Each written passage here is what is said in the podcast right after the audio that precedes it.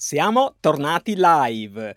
Allora, quest'oggi sarò con un amico, con un visionario, una persona che si occupa di web da tantissimi anni, ha un curriculum spettacolare, è uno dei massimi esperti SEO a livello italiano, è un imprenditore, è uno speaker, ha organizzato eventi, insomma è una persona che si occupa di web veramente a 360 gradi si chiama Roberto Serra, non ha bisogno sicuramente di presentazioni e con lui cercheremo di capire qual è il futuro dei siti internet, il futuro della SEO, ma in generale qual è il futuro del web. Quindi non mi rimane che mandare la sigla e poi ci troviamo con Roberto Serra.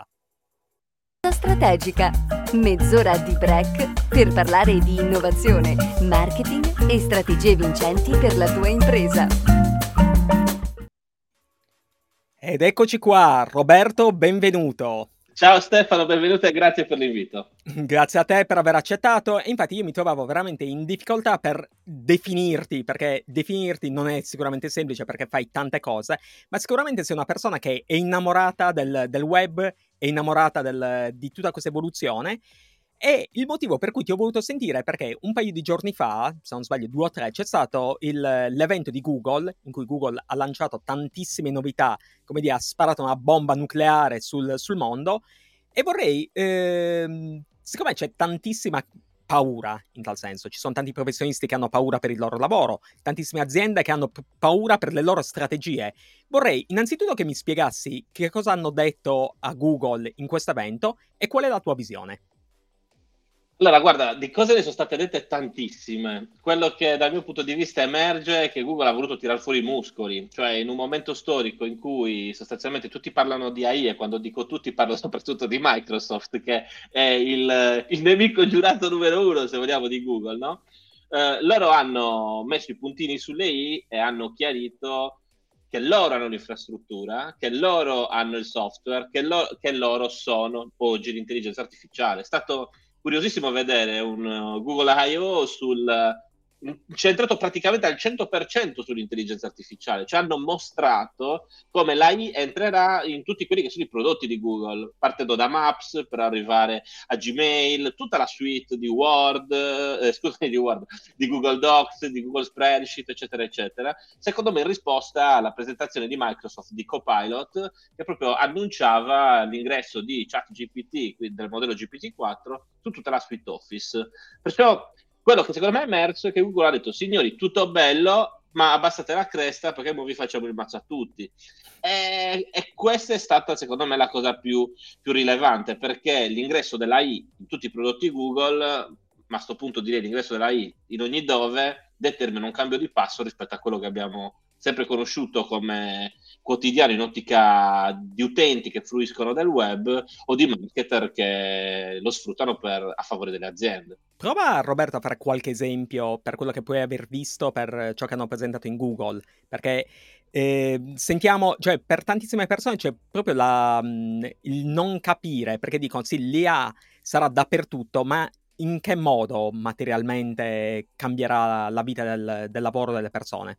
Allora, eh, partiamo col dire che l'intelligenza artificiale è già dappertutto, non inizia a essere dappertutto oggi, perché quando tu utilizzi uno smartphone, quando tu utilizzi tutti i vari dispositivi, quando tu usi Amazon, quando navighi su Amazon, eccetera, eccetera, diciamo che ehm, i punti di contatto con l'intelligenza artificiale esistono e sussistono da mo', ok? Il cambio di passo qual è? È quello dell'ingresso degli assistenti AI ChatGPT quando è entrato nel mercato, spinta pre-acquisizione di Microsoft, ma anche post-acquisizione di Microsoft, ha rivoluzionato il nostro modo di intendere il dialogo con la macchina perché ha reso accessibile il linguaggio naturale. Ora, il, il, il, il fatto di processare il linguaggio naturale o farlo processare l'AI è qualcosa che esiste da tempo, però l'efficacia con cui ChatGPT ha reso tutto questo è stata, è stata strepitosa. Perciò il punto è esattamente questo. Avremo a che fare, abbiamo a che fare non con l'intelligenza artificiale in senso lato, ma con dei veri e propri assistenti. E poi, secondo me, una roba che non si è detta, con un'AI che in maniera dichiarata si nutre delle informazioni che ci sono sul web, si nutre delle informazioni che, che noi diamo. Cioè, se tu hai un sito indicizzato su Google, è probabile che quella roba venga data in pasta alla I e che lui la usi per dire delle cose.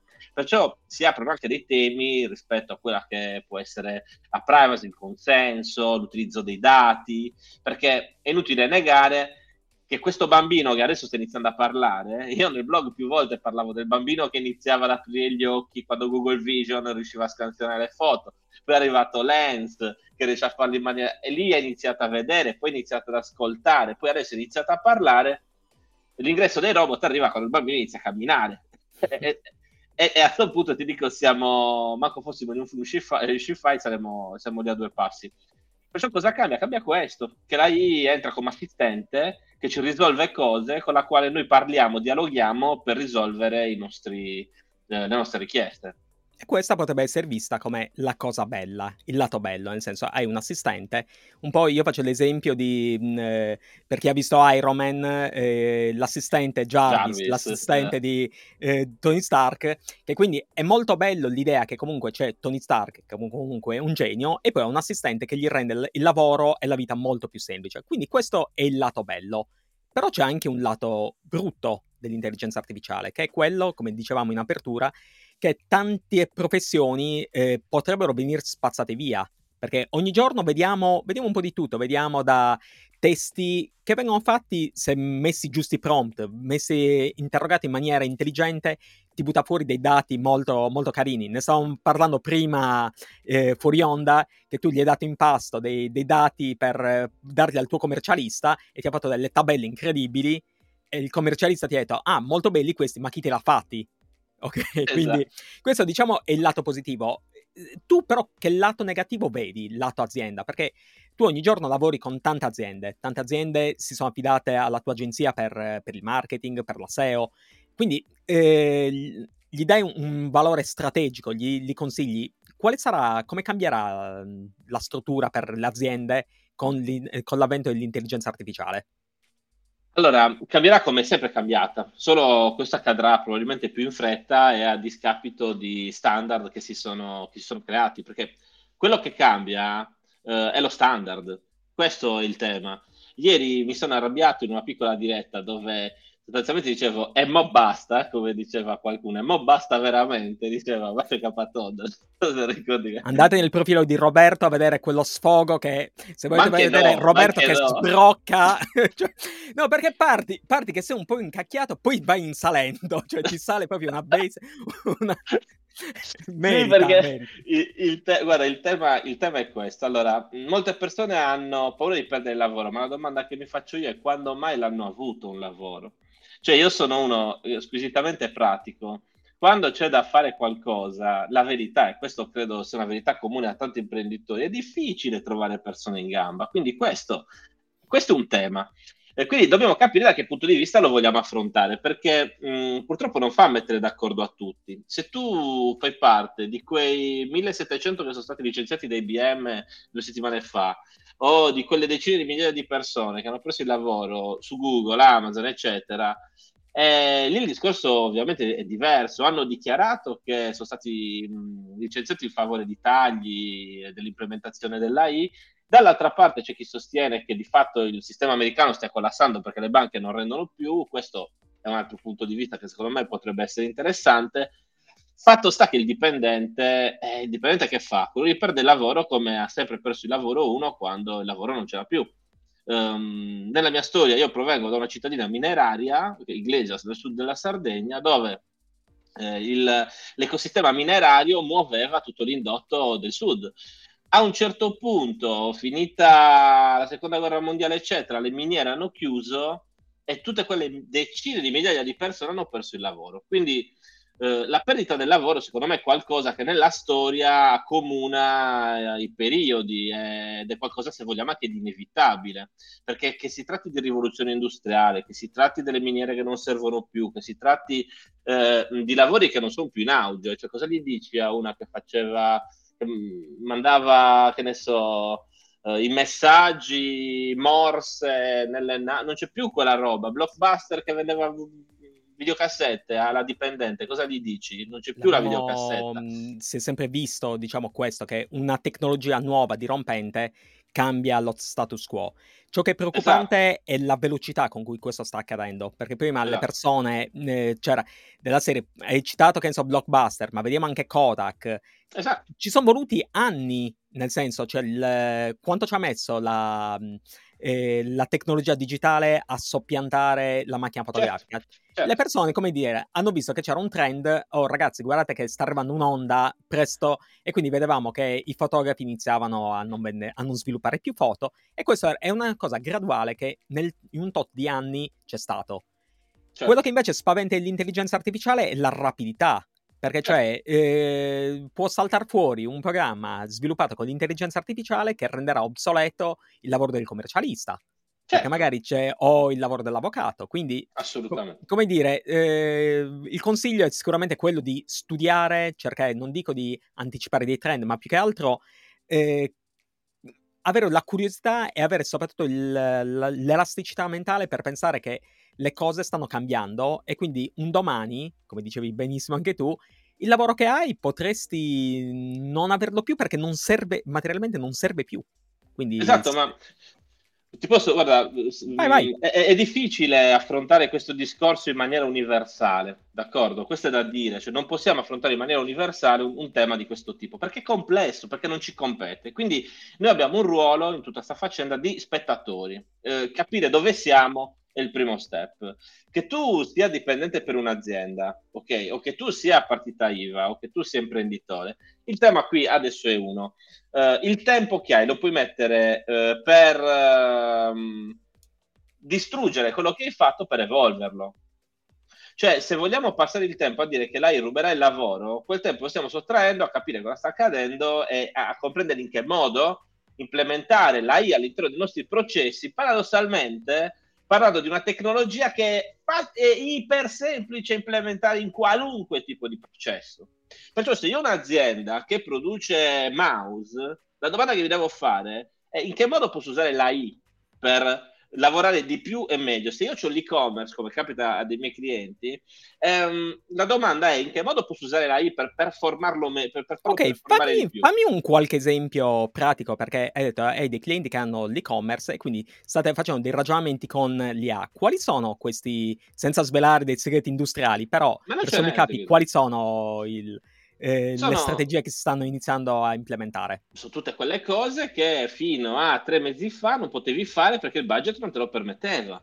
Il, sistema e- cioè il mondo e-commerce, ma io dico e-commerce, ma possiamo parlare di qualunque tipologia di sito abbia da competere nel digitale e nel mondo reale, uscendo come dicevo ieri, dalla dinamica che chiunque può fare tutto con un semplice sito, facendo il corso di due settimane per bersi la birretta in spiaggia. Sì, ogni volta che obiettivo. pensi a quella live inizia a partire mm. la carogna eh. di storia. okay.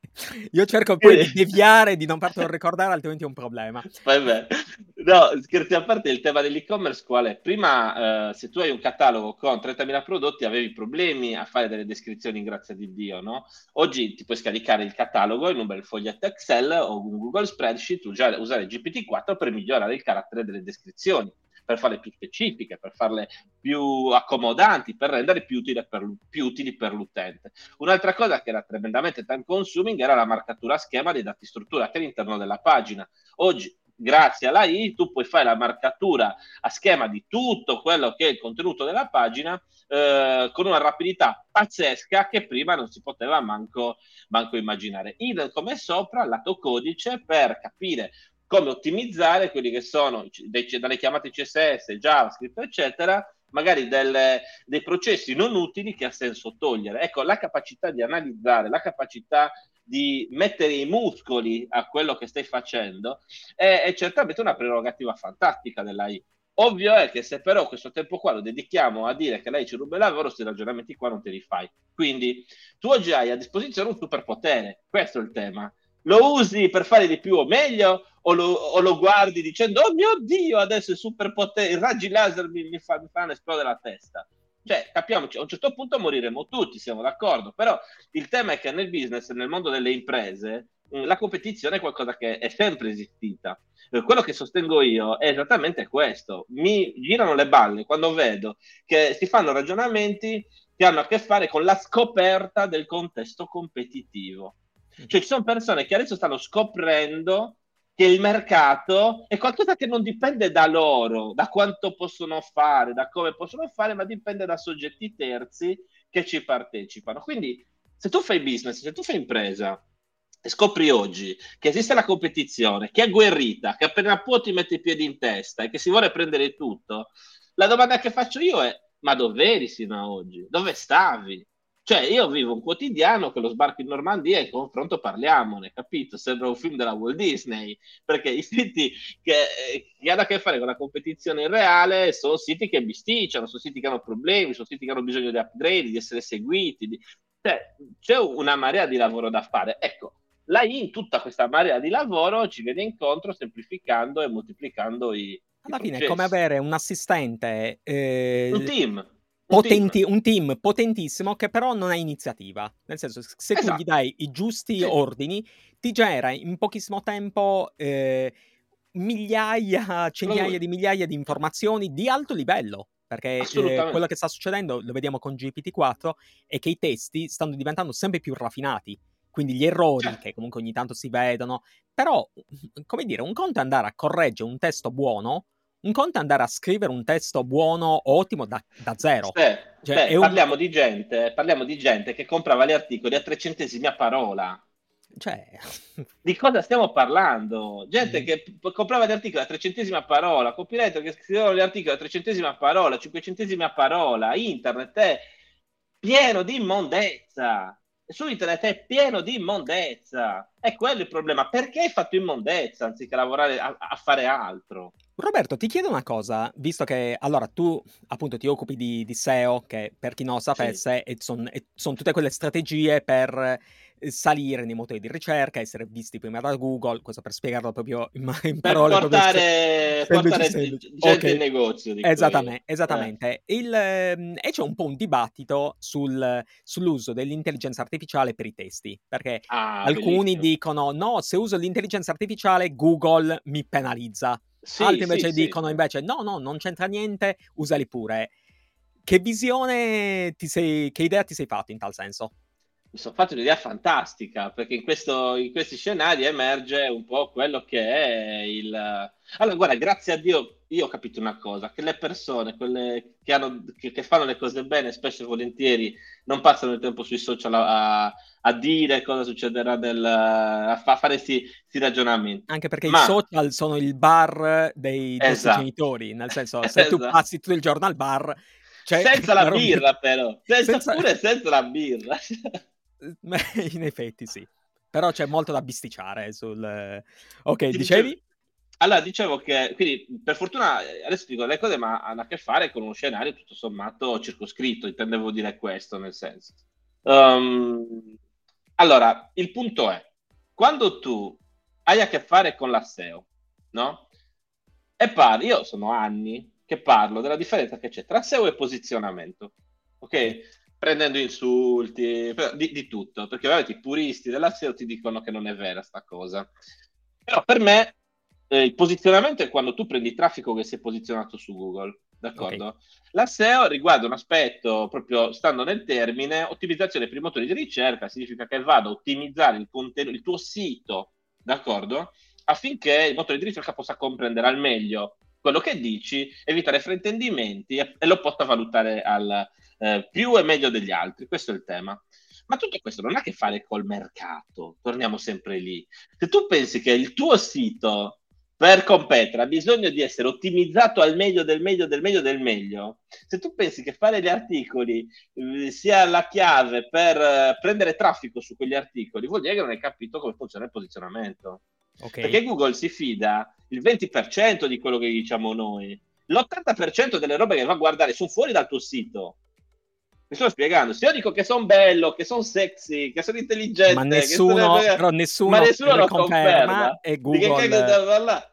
Cioè, quindi ignorare, cioè, quando parliamo di articoli, di, chi ce l'ha più lungo e chi ce l'ha più corto, l'articolo, okay. stiamo parlando di scenari on site che ignorano l'aspetto più rilevante dell'attività di posizionamento sui motori di ricerca, ovvero quelle delle menzioni, quello delle, della, della, link building, quello, tutto quel mondo, i segnali, tutto quel mondo che c'è fuori dal sito che ha senso, che ha senso curare per convincere Google che tu sei rilevante, perché a parità di contenuto, laddove la competizione è alta, tu hai fatto una roba figa, io l'ho fatta figa. Secondo te Google cosa va a guardare per scegliere a chi mostrare? Va a vedere chi è più autorevole. Se Bill Gates parla della crostatina al cioccolato, così, per, per sbaglio, tu quando digiti crostatina al cioccolato troverai questa roba di Bill Gates, perché lui è super rilevante, non perché ha ottimizzato il sito, mette... mi sto spiegando. Che è, una questione, che è una questione che mh, più, io credo questo, per l'idea che mi sono fatto, più umanizziamo il motore di ricerca, meglio è. Nel senso eh certo. che, cioè, perché noi ci basiamo, alla fine Google sta cercando di umanizzare il suo motore di ricerca e farlo ragionare esattamente come ragioniamo noi. Che se una cosa, appunto, come dicevi bene, la dice il Bill Gates ha un peso, se la dico io ho un altro peso, se la dice il, un bambino di due anni ha un altro peso ancora. Quindi, e, cioè, e, lui farà una classifica, metterà Bill Gates al primo posto, io al secondo esatto. e il esatto. bambino al terzo. Esatto. Ok, ottimo. Eh, ti chiedo invece un'altra cosa, visto che comunque adesso abbiamo parlato un po' di tutto, ehm, sulla parte formazione, perché anche tu ehm, per tanti anni hai organizzato, e di questo io ti ringrazio, così come tanti altri, altri professionisti cagliaritani, hai organizzato il web marketing training. Adesso sì. hai deciso di fare tutt'altro, nel senso hai stravolto il format, ti sei... Raccontaci un po' che cosa, mhmm, che cosa è Digital Talks e così vediamo un attimino qual è l'idea e com'è che è nato. Allora, io dal 2012 appunto organizzavo il Web Marketing Training, che è un evento formativo dove invitavo colleghi, dove invitavo professionisti, eccetera, per fare un po' il punto rispetto all'ambiente che era bene conoscere per fare il business online e così via. Eh, e questo l'ho fatto sino all'anno scorso, sostanzialmente. Eh, l'anno scorso che succede? Succede che usciti dal Covid, ehm, l'evento è sempre andato molto bene, faccio questa premessa, l'evento è sempre andato bene, collezionando centinaia di partecipanti, quindi non parliamo di un evento dove venivano in 10, 20, 30 persone, quindi mi ero abituato un po' a quello standard, ti dico la verità. Sì, sì. L'anno scorso tragedia, 10 biglietti facevano, 10 disdiceva che Tito si era ammalato, 50 ne facevi, 60 ne disdiceva, sono entrato in questo loop qua. Ehm, insomma ho fatto un bordello della Madonna, per trovarmi poi assolutamente scontento del, del, risultato, nonostante in realtà tutti quelli che hanno partecipato non ho figata super figata. Mm-hmm. Um, in realtà questo mi ha dato il là per capire quello che era la situazione reale, cioè il problema non, è, non era relativo al fatto che anziché 500 persone ce n'erano 150, il problema era che a me non interessava più avere a che fare con tutta la parte di eh, marketing legata alla vendita dell'evento ok? Allora, mh, mm, cosa è successo? Da questo tipo di consapevolezza mi sono detto basta, l'evento non lo faccio più. In realtà è nato il là, perché, ehm, eh, scusa, in realtà mi ha dato il là. Questa sensazione qua mi ha dato il là perché? Perché quello che ho capito che vorrei fare, che serve secondo me fare, è creare un punto di incontro reale dove si possa fare il quadro tra persone che però fanno parte della stessa cerchia, che si conoscono, dove non vai a imparare perché cioè, tu sei pirla e lo speaker che parla è quello bravo, no? E poi parliamo anche di questo. Eventi formativi ce ne ha tonnellate, quindi anche competere dal punto di vista della formazione con i grandissimi eventi che sono in Italia, ma chi ne ha voglia? Io per mestiere non organizzo Ti eventi. Faccio però una, una domanda, proprio con, per la tua visione, con l'avvento del Covid, non pensi che forse sono anche gli eventi formativi come potevano essere quelli fatti, come poteva essere anche il web marketing training, forse sono un attimo, sono diventati superati, nel senso che io mi rendo conto che eh, prima partecipavi a un evento e veramente eh, dopo una giornata avevi acquisito tutta una serie di informazioni che magari erano anche informazioni che non avevi sentito da altre parti. Un po' come poteva essere, ti faccio un esempio un po' certo. forte, un po' come poteva essere negli anni 60 quando andavi a una fiera e vedevi tecnologie nuove, cose nuove, discorsi nuovi ed effettivamente ti apriva la mente. Esatto. Con il Covid mi sembra che mm, sono esplosi tantissimi eventi online, tantissima formazione, YouTube quindi eh, mi sembra che quello che vai a sentire nel, nel, classico evento di formazione, in qualche maniera, non dico che l'hai già sentito, ma in molti casi sì. Bravissimo. Quindi, eh, qual è la tua visione? Cioè, cosa, cosa ne pensi? Ti dico quello che è il mio parere, ma ovviamente non ha a che fare con le dinamiche degli eventi formativi, sia chiaro perché è un altro scenario. Io quello che ho capito nel mio caso, premesso che ti do perfettamente ragione, cioè ora siamo bombardati di informazioni e quando vai a un grande evento succede un po' quello che ti succede su internet quando giri, cioè c'è molto casino, fatichi a capire qualcosa, conoscere qualcuno, ci sono tante dinamiche che non tornano um, e sto ovviamente facendo di tutta l'erba un fascio perché poi non è sempre così, ci mancherebbe. Certo. Però nel mio caso, io quello che ho capito è che frequento e ho a che fare, mi capita di incontrare una marea di gente straordinaria, ma roba proprio incredibile, persone fantastiche. Allora mi sono detto, cacchio, quella gente lì io devo, io devo avere una, una volta all'anno devo creare un posto dove, tutti, dove li invito e si, ci si può incontrare. Ma non, si, non, ci si incontra perché c'è tizio che parla e tu che impari, ci si incontra per fare il punto. Mm, ci sono manager, ci sono imprenditori, ci sono marketer, nessuno vende niente. L'obiettivo non è vendere qualcosa, l'obiettivo è capire qual è la tua esperienza, condividere qual è la mia e insieme avere degli spunti per raccogliere quello che sta, per essere nel posto giusto al momento giusto, in un momento in cui il mondo sta cambiando. Perché se tu, tu la visione del manager non ce l'hai, come non ce l'ho io, no? Um, idem come sopra il marketer, ha una visione ancora diversa. Uh, idem come sopra l'imprenditore ne ha un'altra ancora. Però apparteniamo tutti a una stessa cerchia che si pone lo stesso problema ovvero come faccio a sfruttare questo tipo di eh, momento storico eh, eh, anziché subirlo. E perciò questo nel mio caso ha mosso, ehm, diciamo, mi ha proiettato verso la creazione di questo evento, dove mh, porto 100 ospiti, 100 persone, ripeto, invitate, eh, ci sono quattro speech, ma quattro speech dove non impari niente, lo voglio sottolineare. È bello, non cioè, impari la nulla. Venduta così è venuta veramente bene, eh? Cioè, eh, sì. quattro speech in cui non impari non nulla. Non impari niente, no, non impari nulla. Acquisisci okay. una visione, acquisisci il momento storico, acquisisci un punto di vista, non, non, impari a usare il software X che tanto non userai mai alla fine, per, quindi per usarlo lo devi comprare dal tizio che hai sentito parlare.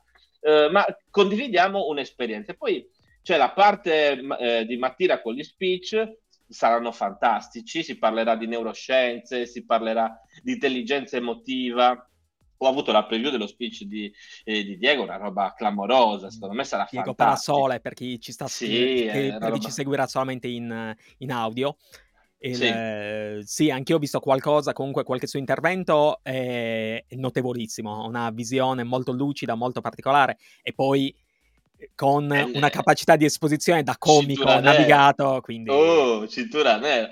Eh, c'è Luca che parla di conversione, che parlerà del futuro dei motori di ricerca. Poi ci sarà l'intervista nel pomeriggio di, di, Alessandro Manca, che è uno degli esponenti più rilevanti nel mondo dell'automotive, credo di poter dire a livello mondiale.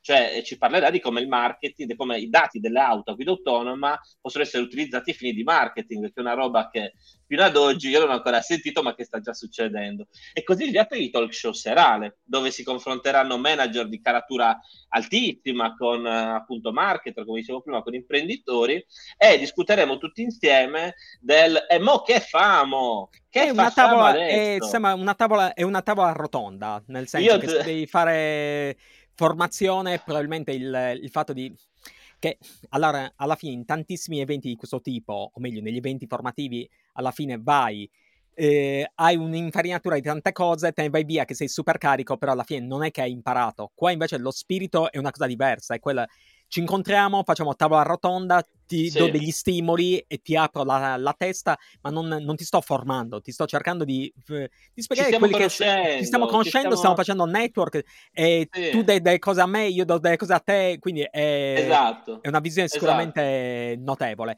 Quindi... Abbiamo uno speaker internazionale, abbiamo amministratori delegati di società importantissime. Io, io nella mia testa questa cosa, il talk show serale la vedo un po', te la dico male, tipo il Maurizio Costanzo Show. Cioè, presente quella roba là? Cioè, dove praticamente ci facciamo le domande, cerchiamo di capire, ma la cosa bella è che non c'è differenza tra il pubblico, i talker e gli speaker. Non c'è una scala di chi è più bravo.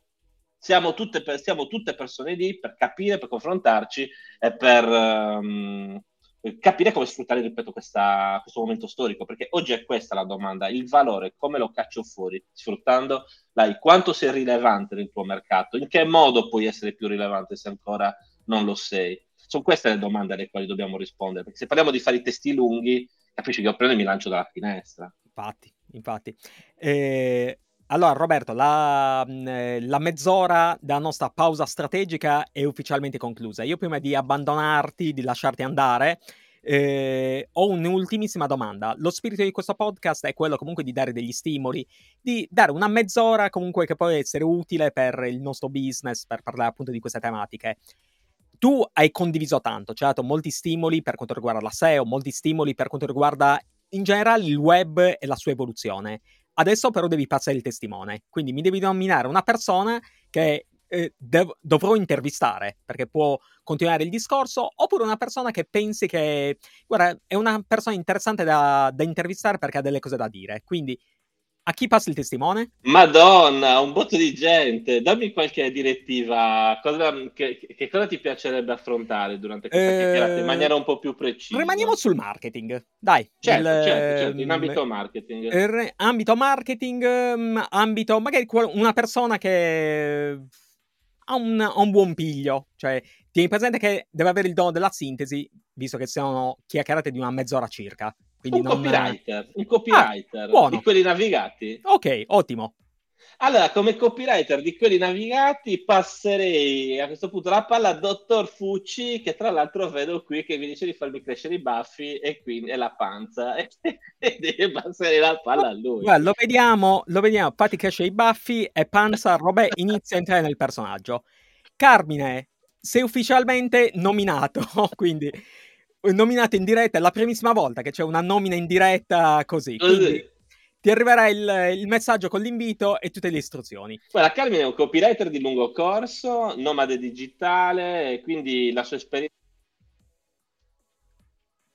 interessanti, anche perché mi senti? Sì, sì, ti avevo perso per un attimo. Ah, dicevo, un copywriter di lunghissimo corso, nomade digitale, quindi lui ha un'esperienza sia dal punto di vista di avere a che fare con le aziende, sia dal punto di vista proprio del, di una scelta di vita che sarebbe interessante capire in che modo viene messa in discussione, ammesso che questo accada, con l'arrivo dell'AI. Molto interessante. Quindi Carmine ti scriverò e ha scritto sarebbe Maurizio Costanzo, ha risposto esatto, forse, esatto. forse prima. Eh, Roberto, io ti ringrazio per tutto quello che hai condiviso, è stato molto no, interessante. Eh, chi volesse mettersi in contatto con te, eh, come può fare? La tua base operativa, perché abbiamo fatto vedere il sito del, appunto, del Digital Talks, che però quello è un evento che è anche chiuso, perché è un evento solamente su invito, quindi come dire, abbiamo fatto venire la voglia di partecipare, ma sappiate che non sarà possibile a meno che non vi arrivi questo invito. Quindi guardate la cassetta della posta elettronica, se arriva l'invito siete fortunati, altrimenti se ne parla per l'anno, l'anno prossimo. L'anno prossimo, l'anno prossimo. Invece chi si vuole mettere in contatto con te, la tua base operativa qual è? Vai sul sito roberto-serra.com, non sbagliare perché scrivi robertoserra.com tutto attaccato, si dice un negozio di profumi e sono cavoli tuoi, oh. e roberto-serra.com e da lì c'è il form di contatti e insomma sono, sono oh. qua. Ottimo. Roberto, io ti ringrazio per tutto quello che hai condiviso. Saluto a tutti. Ricordo che se volete riascoltare la, l'intervista la trovate nel podcast, quindi su Spotify, su Apple Podcast, trovate tutto lì. L'appuntamento è lunedì prossimo con la nuova pausa strategica. Ciao a tutti! Ciao ragazzi, ciao ciao!